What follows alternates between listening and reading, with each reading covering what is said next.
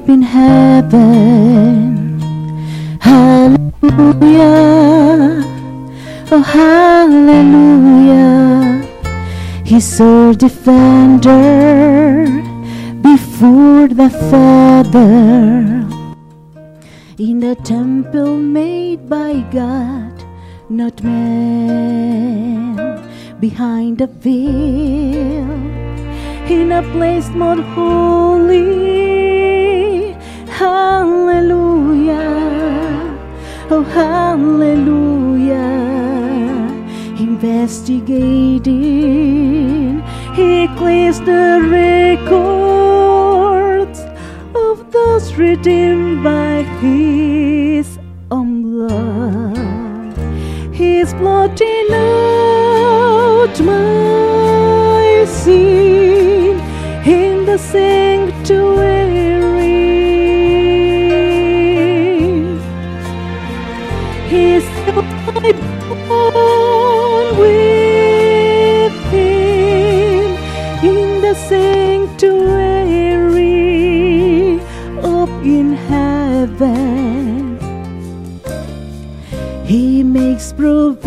Provision for me in the sanctuary.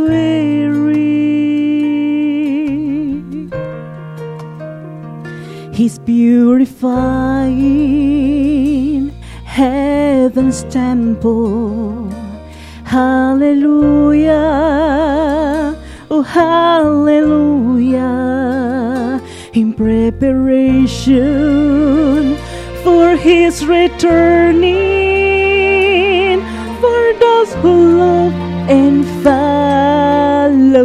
follow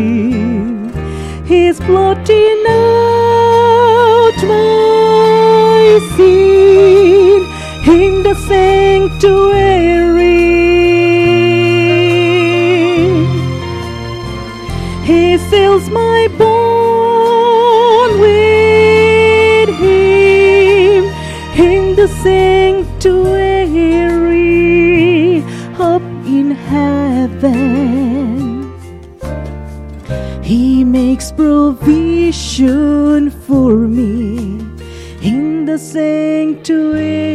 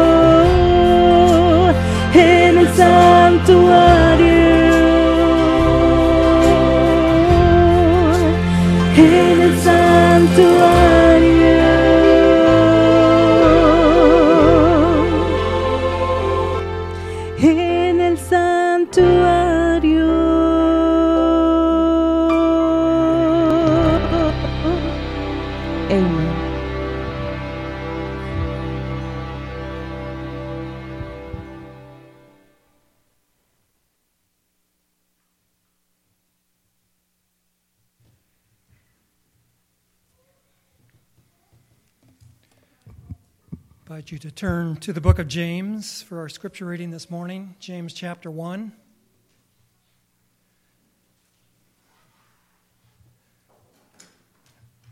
James chapter 1, verses 2 through 4.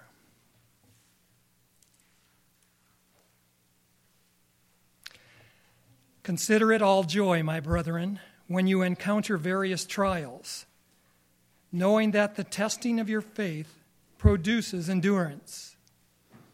And let endurance have its perfect result, that you may be mature and complete, lacking in nothing.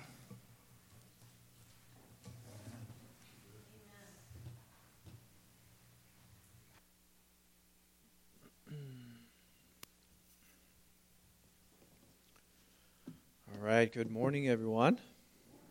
To welcome each one of you to the Marshfield Seventh Adventist Church. We're so delighted that you're here. I want to thank everyone for your participation in the service thus far. Thank you, Gio, for that beautiful special music. That's the first time I think I've got to hear you sing a special music. That was beautiful. Uh, we're so glad that you guys are, are, joining our church family here. So thank you so much for that. Uh, Steve, what, what translation were you just reading from? Where did Steve go?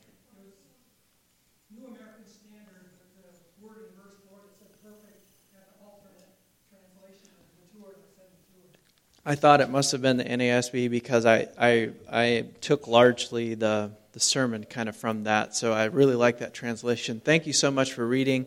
And thank you again, everyone, for your participation. Uh, let's go ahead and pray, and we will get into our sermon. Kind Father in heaven, thank you so much for this day. Thank you for this opportunity to be here. Thank you for Lord, the lives that you give to us. And thank you for the many people that are here. And, and Lord, we're here because we want to reflect you. We want to do your will. And Lord, we want to be an accurate reflection of Jesus in our sphere of influence. And dear God, we just pray that you come and be with us just now, um, that you would draw near to us as we draw near to you, as you promised in your word. And lead us. Help us as we're going through an, uh, a different perspective, a different paradigm uh, that we find in your word when it comes to trials. We thank you and we pray all these things in Jesus' name. Amen. A paradigm shift. Paradigm shift is the title of the sermon. Uh, paradigm has a few different nuanced dis- definitions, I'll say.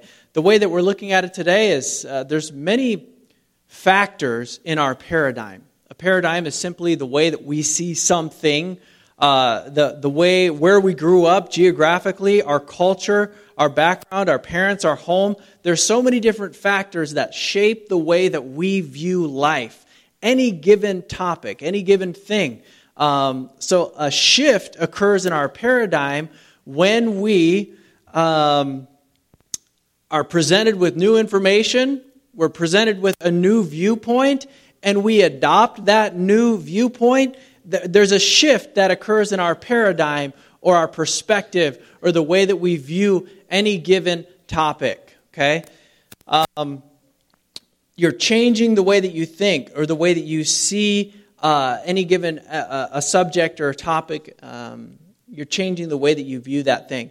In James's epistle, he's writing to the people of the diaspora or the people of the dispersion.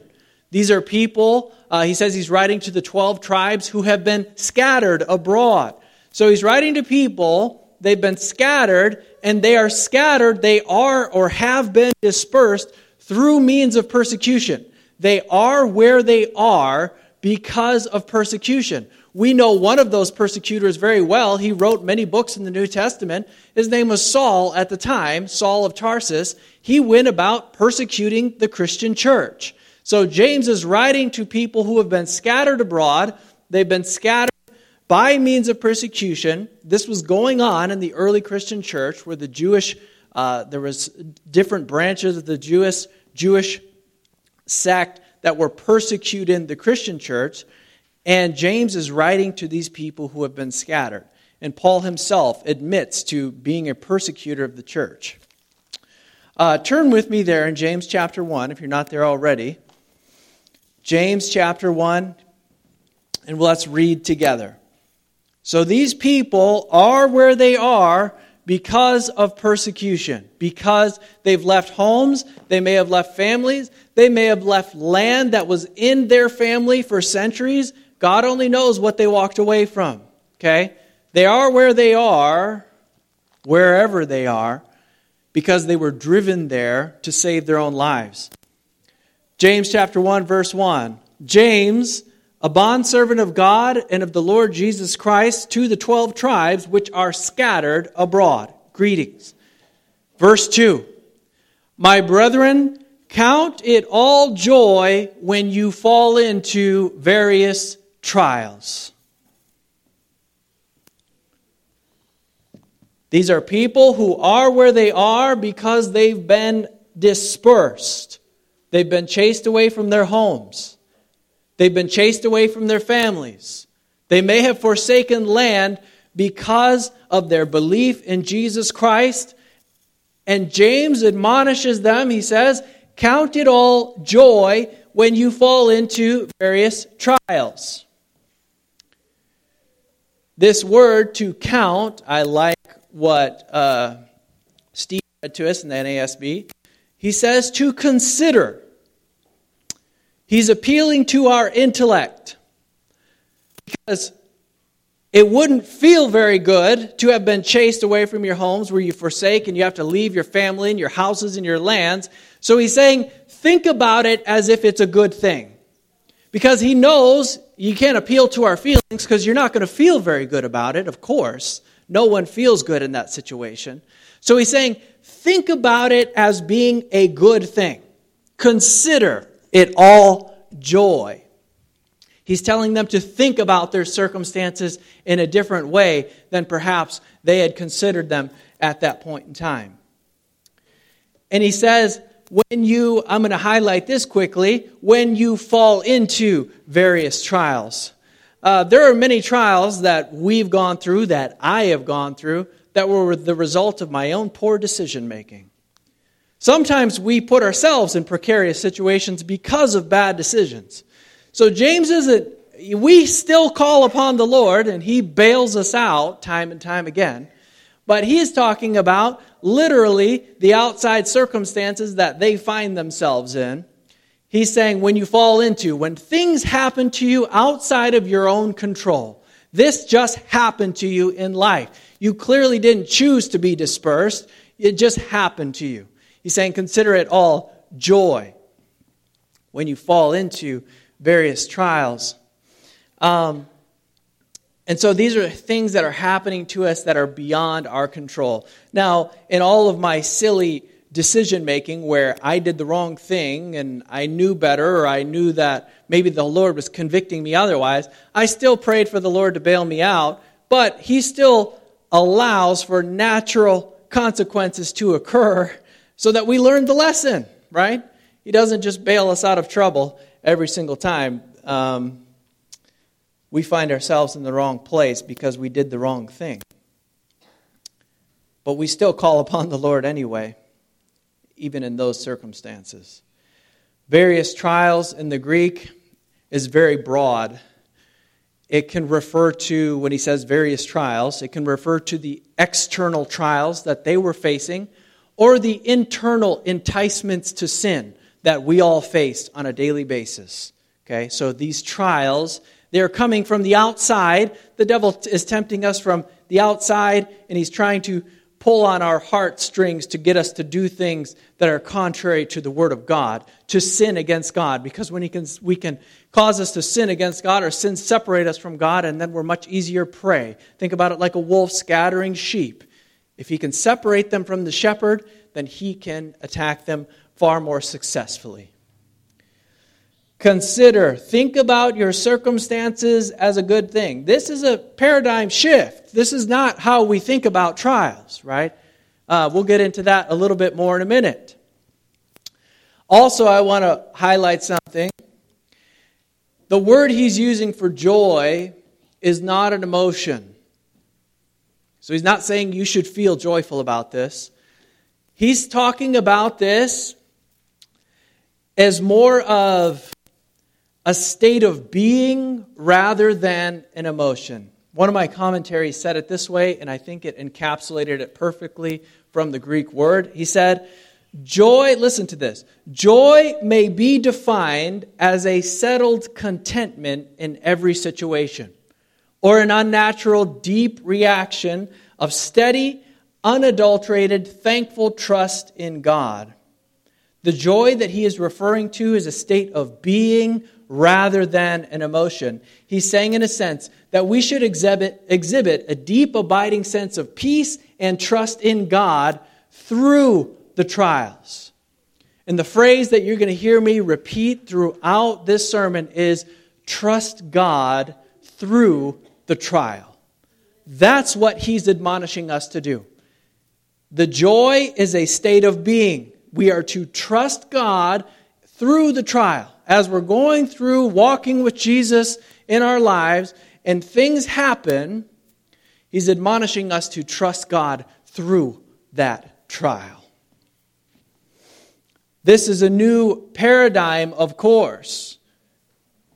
This isn't what we want. In fact, our carnal nature recoils from trial. Listen to our prayers Lord, help everything to go well. Lord, help everything to go smoothly. Whenever something does come up, we say, Lord, take this out of the way. There's an obstacle in my way, take it out. We don't want anything to go awry. Our prayer life reflects our desire for everything to go smoothly. No trials, no problems. Lord, help everything to go the right way. If we're experiencing discomfort, we want it to go away right away. That's our carnal nature. That's what we want. But James is highlighting a totally different viewpoint in this perspective regarding trials and tribulations. One reason being this. Let's go on. Verse 3. He says, knowing, once again, there's another intellect word where he's pointing to our, our, our mind. He's not saying feel about it, feel good about it. He's saying think about it, consider about it this way. He says, knowing that the testing of your faith produces patience or endurance. But let patience have its perfect work, that you may be perfect, or a better word is mature and complete, lacking nothing. The goal of the trial that God is bringing us through or walking with us through is to produce a mature faith, a mature Christian. The things that we go through in this life are either causing us to depend on God more fully or not. It's the same, it's that same, uh, that old adage that the same sun that bakes the clay melts the wax. We can become even more bitter and discouraged because of the trials in our life, or we can become more malleable where we're drawing closer to Jesus and we're experiencing a closer walk with Him. The goal of the trial is to drive us closer to Jesus the testing of our faith. In order for our faith to be strengthened, it must first be tested. It doesn't get stronger. A muscle does not get stronger by just sitting still doing nothing at all. It must be worked in order to get stronger. Otherwise, it just atrophies and becomes useless. This testing that he's talking about is no different than an athlete who is training for a sporting event. They don't lie around eating pizza and potato chips until the day of the marathon and then say, Well, here I go. They are testing their endurance every step of the way until they get to that point because they are trying to build and strengthen their body because they have a goal in mind. They know there's going to be pain. They know there is going to be um, obstacles. They know that they will have to stretch themselves. So they stretch themselves over and over again until they build the endurance that they need, the strength that they need to perform. And they know that the practice, the pain of the practice, is a necessary part of the goal that they have, right? They have a goal in mind. It's an event of some sort. And they are willing to endure the pain to get to that point. Mental determination is required, understanding that the process will be stretching and painful. But it is a necessary part of the preparation process. Continuing on, he says, Let, verse 4, let patience have its perfect work, that you may be mature and complete, lacking nothing. The goal is a mature faith. A mature and complete faith, a faith that is not easily swayed by circumstances, a faith that clings to God and isn't tossed about by every wind of doctrine. It's a mature faith that depends on God and His Word no matter what. Right? It's a mature faith that not even the, the most difficult of circumstances will not break a person's faith or hold on God. But there must be little tests along the way to see what we're made out of. That's another that leads us into the next idea. This idea follows the same process or what he's outlining, this testing, this trial, it's the same process that they would use when they're purifying a precious metal. How is gold purified? By means of fire, right? And as it is heated, the impurities come out of it and they rise to the top. I think of it as a, even as a welder, with depending on what kind of metal you're welding, that extreme heat is purifying the metal. And when you get done and you look back at the weld, there'll be often, many times, there'll be this little, it's almost like a, it's, it's an off color, uh, I call I mean, we would refer to it as like a puddle of impurities, but it's like this off, the weld looks nice and shiny, but on the top of it, there'll be this, sometimes depending on what kind it is, there'll be this scaly stuff. It'll be off color, it'll be brown, it won't look like the rest. It's because it was full of impurities, but that fire brought it out, okay? the fire purified the metal. It's the same idea that gold, the Bible tells us that our faith is much more precious than gold, which is tried in the fire. Our faith is tried in the same furnace of affliction, the same furnace that gold is purified in. Diamonds are another thing. Diamonds are formed approximately 90 to 125 miles under the earth's crust. They're formed by means of extreme pressure and extreme heat. Okay? All the precious things that we think about in this life go through some sort of purification process. And James is likening our faith to that, which is much more precious than gold, the Bible tells us. We can see these examples around us and apply it to our faith. James is encouraging his audience not to embrace the trials for what they were, but what, for what God was accomplishing through the trial. Trust God through the trial of your life. Consider it to be a good thing because it's teaching you how to depend on Him. It's teaching you, uh, it's showing you who you are. That's my next part of this sermon. Trials show us who we are. And many times, in my experience, it's not a pretty picture. We'll get there in a minute. James encouraged them not to embrace their trials for what they were, but for what God could accomplish through them. God is utilizing the trials of this life to remove things that weaken our faith. The Bible tells us that for the joy that was set before him, Jesus embraced the cross. He endured it despising its shame, because he was looking ahead at what was going to be accomplished through it. James is encouraging us to look at the trials, the things that we experience in this life in the same way. God is showing me something. God is teaching me to depend more on Him. God is doing something through this that I don't understand, and I just have to trust what He is doing. God can see things in our being and in our psyche that we are totally and completely unaware of. So He knows and allows certain things. It, it, it, doesn't mean that everything is good or right or pleasant. There are certain things that are just a result of being living in a sinful world. Okay? But God can still bring about his glory in your life in that circ- in those situations. There are some things that are just a result of sin. But God promises to walk with us even through those results of sin. When trials come, when inconveniences happen, when you are being pushed, pressed, even feeling crushed, what comes out of you? Is it the sweet Spirit of Christ? I'm so glad, Ezra. For the rest of us, that is not usually the case. Jesus was the same no matter where he was or what he was going through.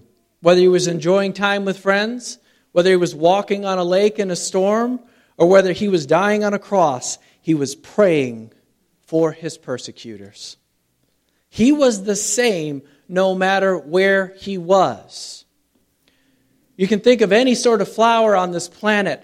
When it is crushed, what comes out of it? If it's a good smelling, sweet smelling flower, that fragrance is what comes out, right?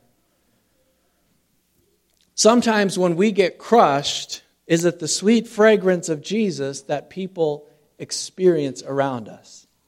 Or is it something else?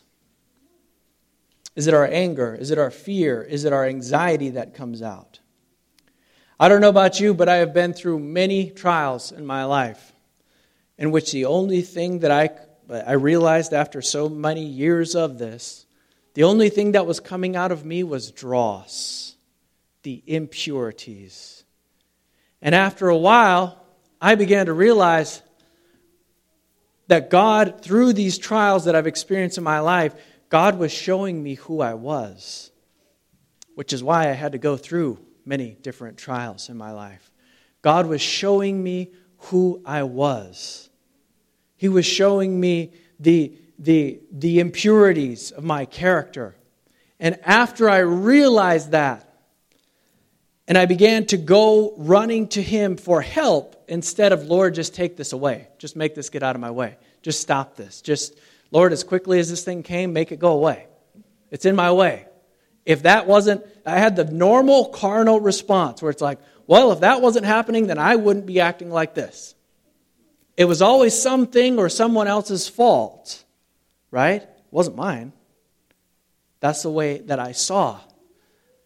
But the trial was showing me who I was. God was trying to show me into, in, into my psyche who I was that I was totally unaware of. That's what the trials, what God is trying to show us and accomplish through the trials, so that when we see who we are, we can go running to Him for help and say, Lord, this is not who I want to be. Lord, I need your help to overcome this thing. I had to plead with God. The purpose of the trials to show us what we are made of, who we are representing, who we are reflecting. Then, when I realized that I was not reflecting Jesus, I could go run to Jesus and say, Lord, I don't like who I am right now.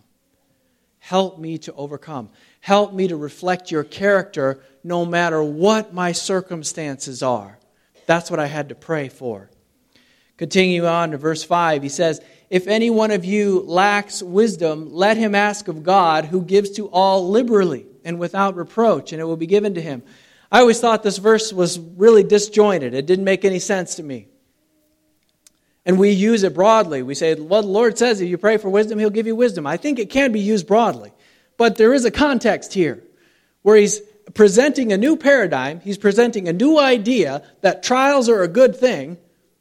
And so what he's saying is if you don't understand it, then go to God and he will give you the wisdom that you need to be able to see it the way that he wants you to see it. Okay? So if you don't understand, ask God for wisdom and he will give you the wisdom that you need. I believe it can be used broadly as well. But it does have a context here, and we need to apply it in its context. And he's saying if you don't see trials as a good thing, if it's a hard concept for you, if you don't see it as trying to draw you closer to God, pray to God for the wisdom, and He will help you to understand. That's in its context.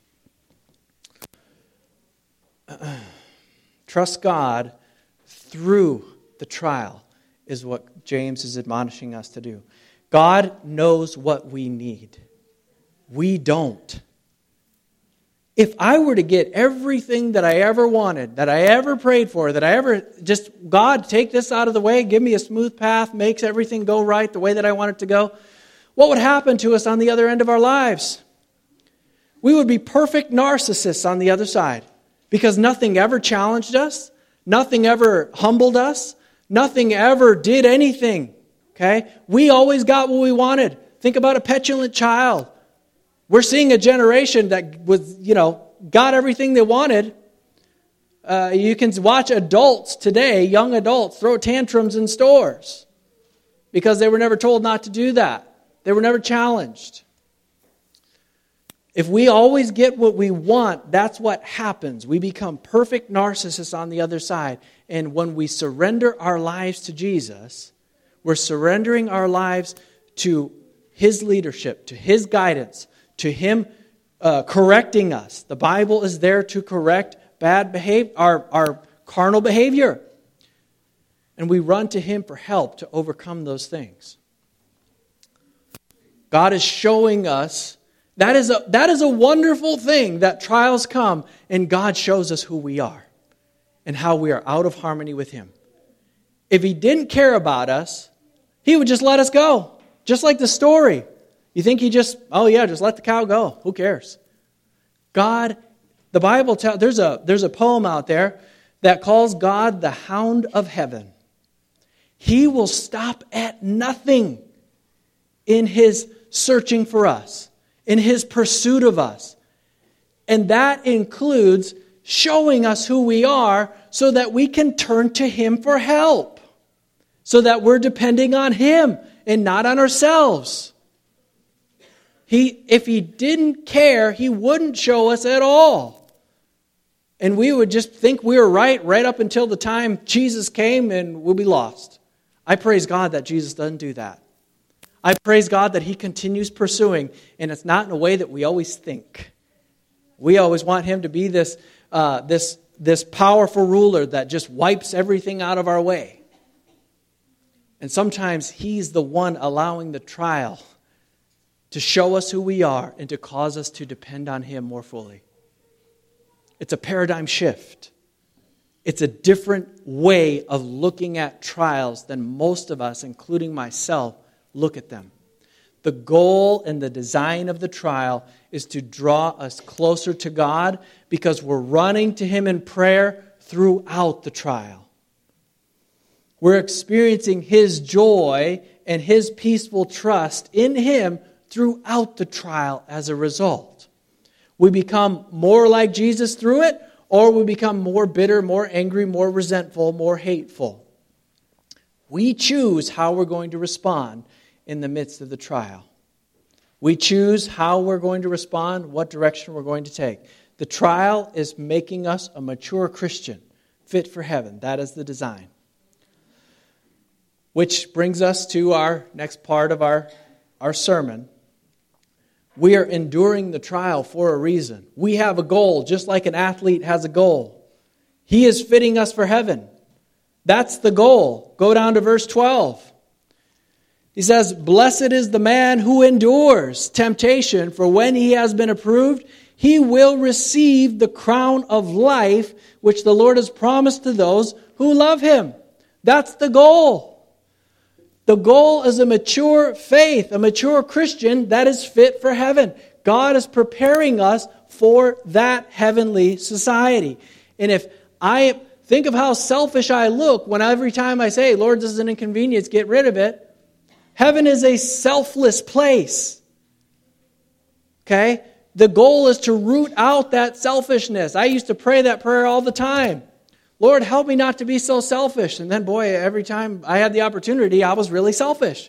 And I didn't realize it. These are the things that God is trying to show us through the trial, showing us how selfish we are. And He says, Blessed is the man who endures. This is the goal. This is the promise for the Christian.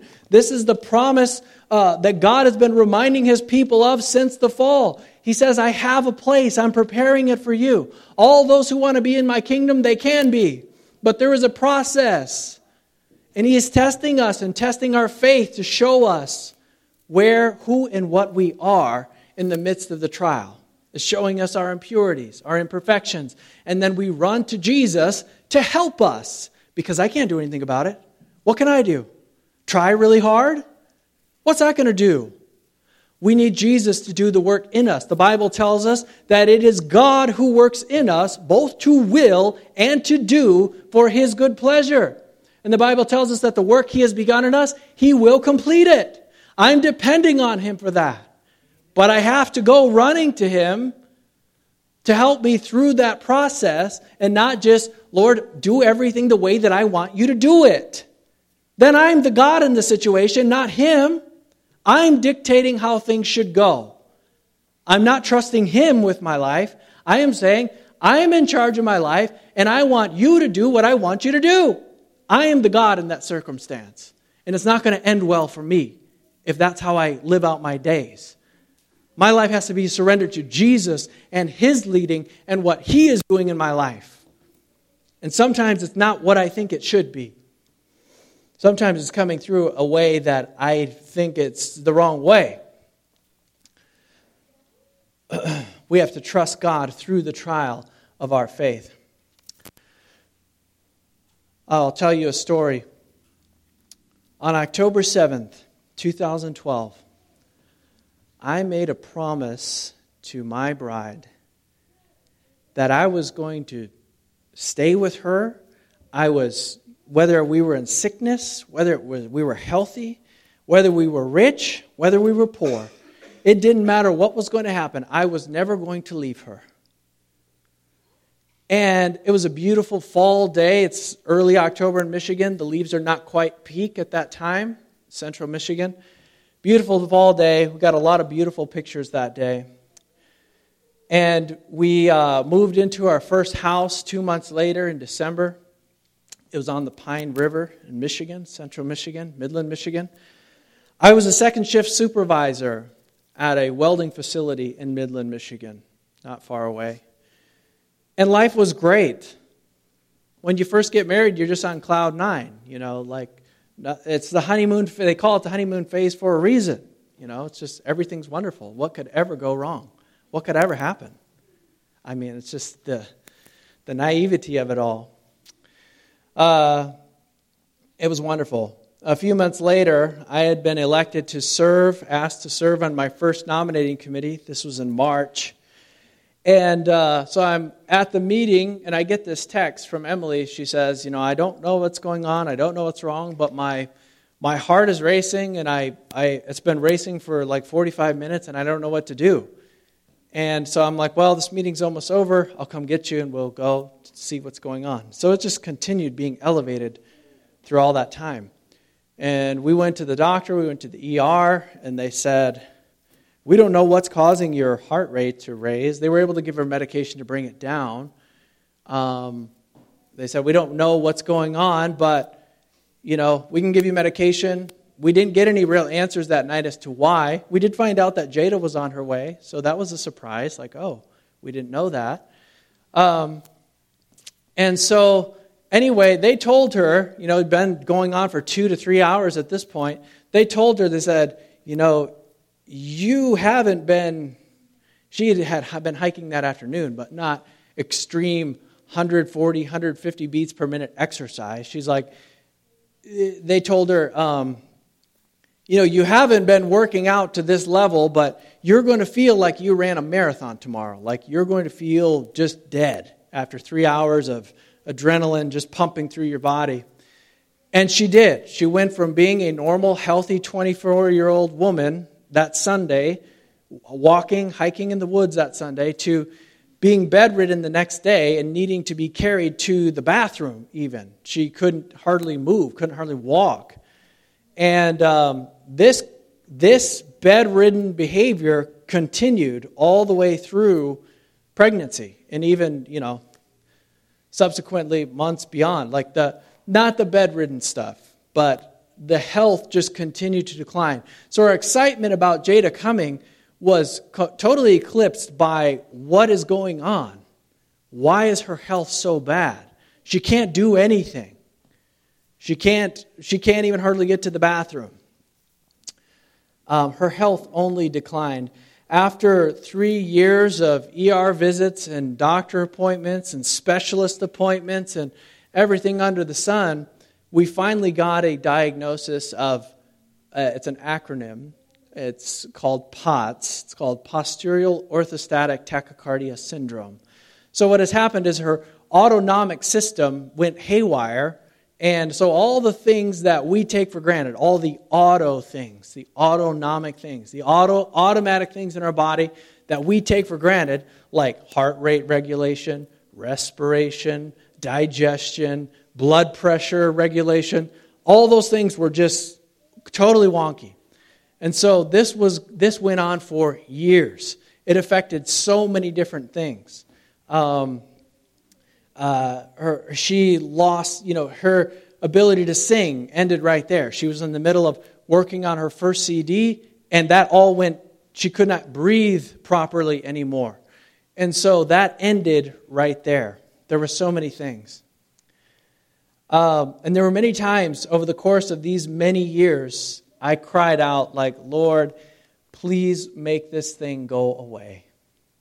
As quickly as it came into our lives, make it go away. Pleading with God on my knees, Lord, help us. And, and probably many times just saying, like, why? Lord, why? Why did this have to happen right now? We're just barely started in life, and now we're going backward because medical bills are just pouring in.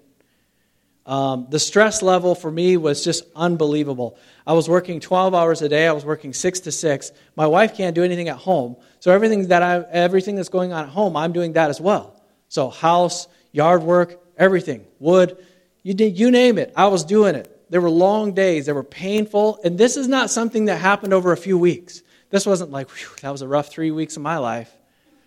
This was years and years and years. As a matter of fact, Emily did not sing in a church in public for nine years. That's how long we have been dealing with this thing. Um, but by the grace of God, you know, and it was as I'm praying, Lord, make it go away. Lord, why me? Lord, what's, you know, the stress for me, all the dross was coming out, all the true colors, all who I actually was. And I was angry. I'm like, well, if my circumstances were better, then I wouldn't be acting like this. I was making all those excuses. Like, God, you know, it was, it was a crazy time. If my in laws hadn't been decently close to us, I don't know mentally if I would have made it through all that time. But me demanding God to make this situation go away, make it better, who was the God in the situation? It was me, right? I was revealing how selfish I was. Like, Lord, this shouldn't be happening to me. When we say, why me, what I'm saying indirectly is, Lord, I'm better than this. I don't deserve this. I deserve better than this. So you should be doing better. Right? That's what I'm saying. It's revealing how selfish I am. Why me? Make it go away. It's show, I'm showing God. I'm showing. I should be showing myself. God already knows how selfish I am. That's why He's allowing me to go through this. It's like you're a really selfish person. And um, it was a very stressful time. Emily has her own story, her own perspective. She lost her health, her singing career, everything that she held dear in a moment. And the woman that I once knew, the woman that I married a few months before, became a shell of who she was. She was not the same person, mentally, physically, emotionally, nothing. When that happens, it's very traumatic when you just have the rug pulled out from underneath of you in a, in a moment.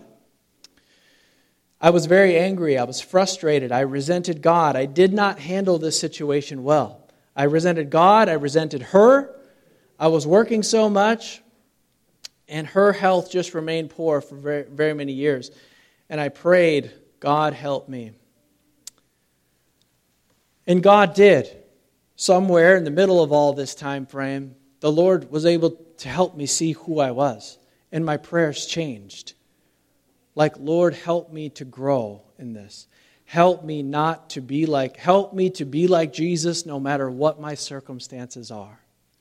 Help me to reflect Jesus no matter what my circumstances are good, bad, indifferent. Help me, dear God.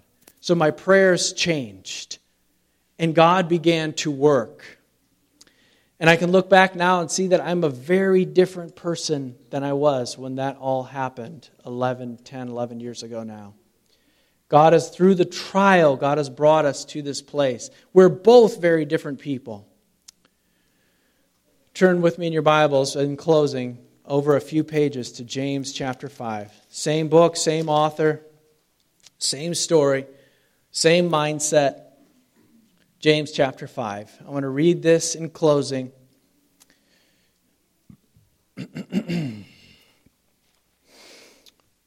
James 5 7, and I'll stop reading somewhere around verse 12. Therefore, be patient, brethren, until the coming of the Lord. He is wanting those people to keep the coming of Jesus ever in front of their mind. That's the goal. That's where we're going. See how the farmer waits for the precious fruit of the earth, waiting patiently for it until it receives the early and the latter rain. You also be patient. Establish your hearts, for the coming of the Lord is at hand. Do not grumble against one another, lest you be condemned. Behold, the judge is standing at the door. My brethren, take the prophets who spoke in the name of the Lord as an example of suffering and patience. Jeremiah was called the weeping prophet for a reason. His life was not one of just perfect, uh, joyful, straight path, yellow brick road life. He had a very difficult life. The prophet Isaiah's last memory is being shoved into a hollowed out log and then being sawn in half. Take the prophets as an example of patience and endurance, trusting God through the trial. Both of those men knew that death was not the end.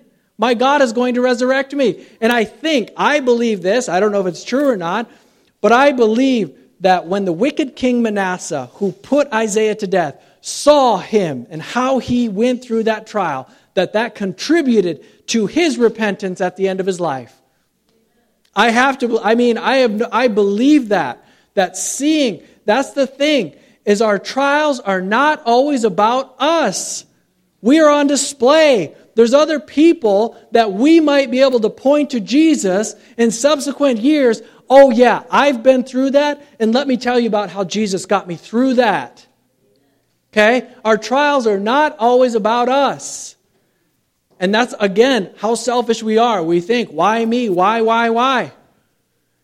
God is looking, He is testing our strength, our hold on Him. And when we see how weak it is, then we can turn to Him for help. When we see all the dross coming out, then we can turn to Him for help. That's why trials are a good thing. They show us who we are.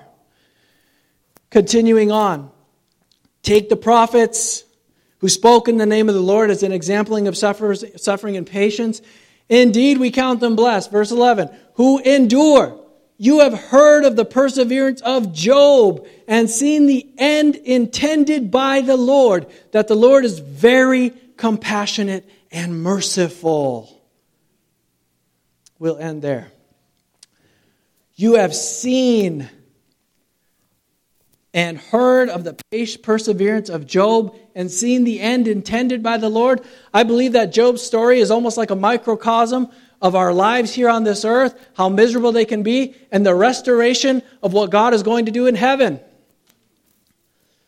We have seen the end. He said, I'll put it this way Beloved, in order to receive the end of Job's story, Job received what? Double on the end of his life? Right? Everything he had before, God restored it to him twice over. Because of his perseverance, because he would not curse God and die, because he was not going to let go of God, his hold on God. Yeah, it wasn't easy. Yeah, he, regressed, he regretted ever being alive. Those are human emotions that Jesus can handle. We just need to take them to him. Okay? Jesus can handle our emotions in the trial. Take them to Him and trust Him through the trial. But in order to receive the end of Job's story, we must be able to say in the trial, Naked I came from my mother's womb, and naked I shall return. The Lord gave, the Lord has taken away. Blessed be the name of the Lord. We must also be able to say with Job in 13 15, Even though he slay me, yet will I trust in him. We see the perseverance of Job. We see the trial of his faith did not break his hold on God. It showed him and it showed God that. Trust God through the trial, embrace the trial. And when we do, we will be able to say on the other side with Job, he said this in Job 42 5. He said, I have heard of you by the hearing of the ear but now mine eye has seen you.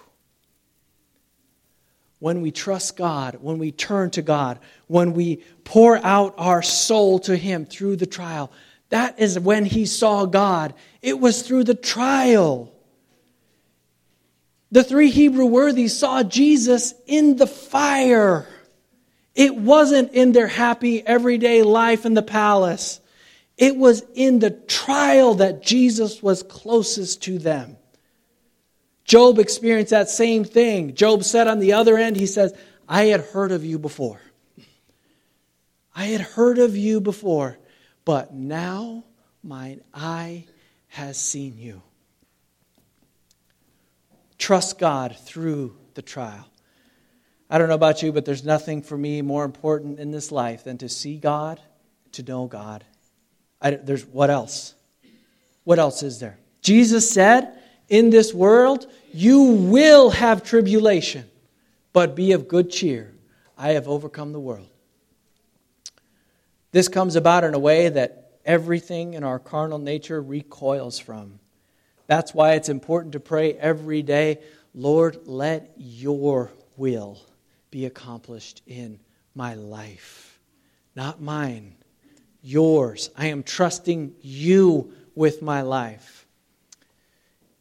He knows what we need and He will sustain us.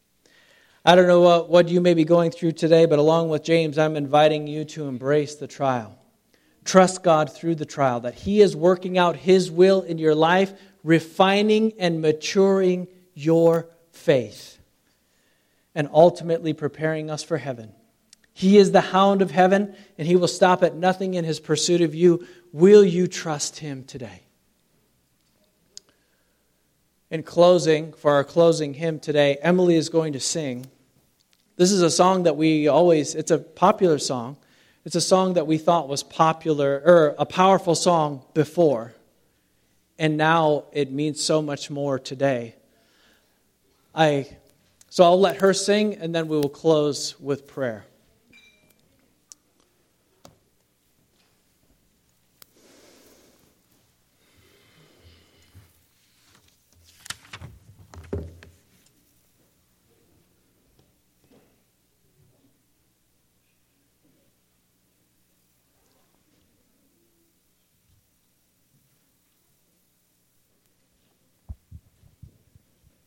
you know, can you hear me? If you know the song, go ahead and feel free to sing along with me.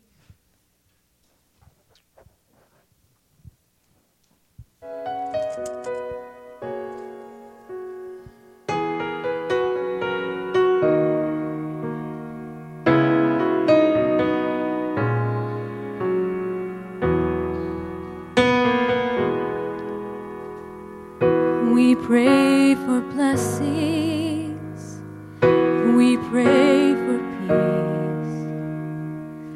Comfort for family. Protection while we sleep.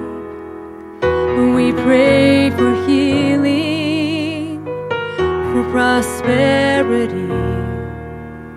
We pray for your mighty hand our suffering, and all the while you hear each spoken need.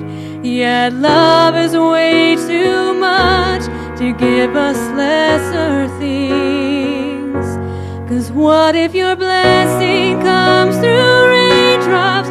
What if your healing comes through tears? And what if a thousand sleepless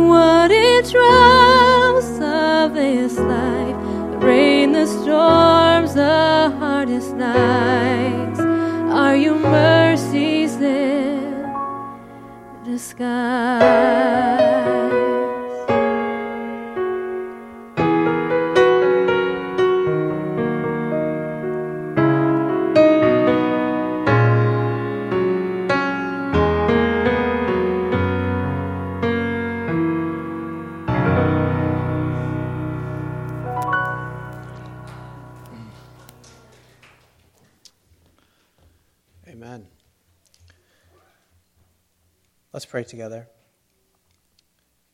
Kind Father in heaven,